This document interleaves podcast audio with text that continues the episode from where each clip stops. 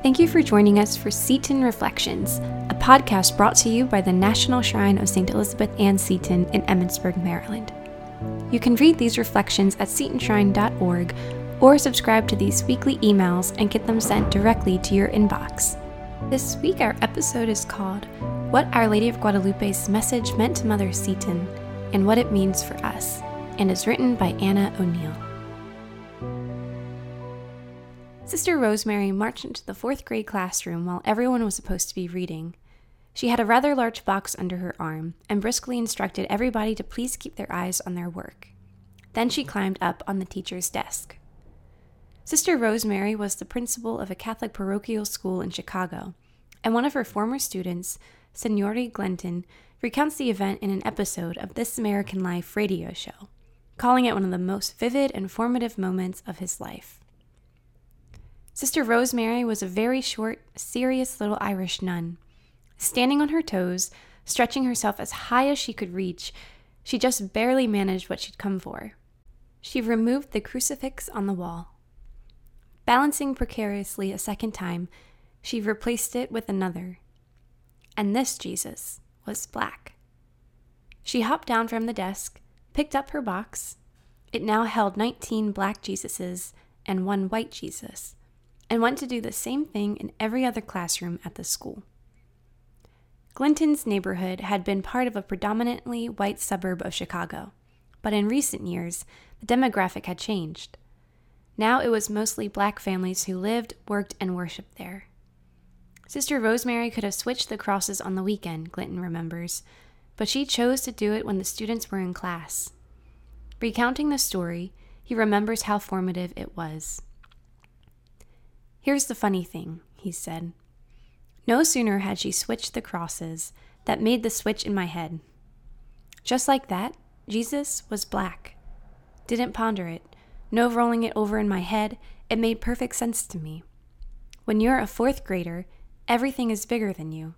Everyone is smarter than you, older. But when one day you realize that Jesus is just like you, Jesus is black, then everything short of Jesus seems possible. Glinton is right. When Jesus is like you, everything really is possible. Perhaps Sister Rosemary had learned her lesson straight from God's own mother who appeared to Juan Diego, who had become the first Roman Catholic indigenous saint from the Americas in 1531. As a mestiza, a person of combined European and indigenous American descent, Our Lady of Guadalupe reflected Juan Diego's own ethnicity, and she eventually converted a whole continent. What Sister Rosemary knew, and what the Holy Spirit constantly helps us understand, is that love is always radically, totally personal. When St. Paul says that Jesus is like us in all things but sin, he means that quite literally. Jesus' humanity is real. When Our Lady of Guadalupe calls St. Juan Diego her dearest son and says, Am I not here, who is your mother? Are you not under my protection? She is not speaking figuratively. Her motherhood is real. Because the thing about motherhood and about love is that neither can exist alone. No body just loves. We love other people. Motherhood isn't a trait you have in isolation, being brown eyed. No, if you're a mother, it's because you're a mother to someone. Just because Our Lady is mother to the whole world doesn't mean she is any less specifically and directly your own mother. It was when St. Elizabeth Ann Seton started to understand the totally personal nature of this love that the seeds of her Catholic conversion first began to grow. In February 1804, still grieving her husband's recent death, she opened a book to the Memorare prayer. Her own mother had died when she was three, but she writes that suddenly, I felt I really had a mother, which you know my foolish heart so often lamented to have lost in early days. And at that moment, it seemed as if I had found more than her, even in tenderness and pity of a mother, so I cried myself to sleep on her heart. The mother that St. Elizabeth Ann Seton had found that day wasn't just Jesus' mother. She was Elizabeth Ann's own mother. When she returned to New York, she wondered whether to teach her children the Hail Mary, but finally decided if anyone is in heaven, his mother must be there. So I beg her with the confidence and tenderness of her child to pity us and guide us to the true faith. With a prayer like that, her conversion to the Catholic Church wasn't far away.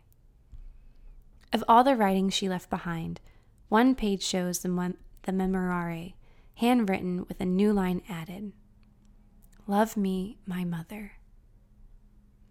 St. Elizabeth Ann, who prayed every day before an image of Our Lady of Guadalupe, had learned Our Lady's lesson well that Mary isn't just the world's mother, she's yours and she's mine. Her motherhood of us is just as real and direct and personal as if she were only the mother of each of us and nobody else's. Her motherhood isn't diluted because love cannot be diluted. At Guadalupe, Mary's personal relationship with the people of Mexico changed the world. After all, listen to what she says to St. Juan Diego about why she appeared. She desired a church to be built, so I may therein exhibit and give all my love, compassion, help, and protection, because I am your merciful mother, to you, and to all the inhabitants on this land and all the rest who love me, invoke and confide in me. She wanted to listen there to the people's lamentations and remedy all their miseries, afflictions, and sorrows. Mary means what she says. How would our own lives change if we acted as though she was truly, totally our own mother? What would it look like if we accepted the love she offers? The radically simple, totally revolutionary lesson that Sonari Glinton learned that day in fourth grade and Mother Seton came to know is true. When you remember that Jesus and Mary are your real family, then truly, anything is possible.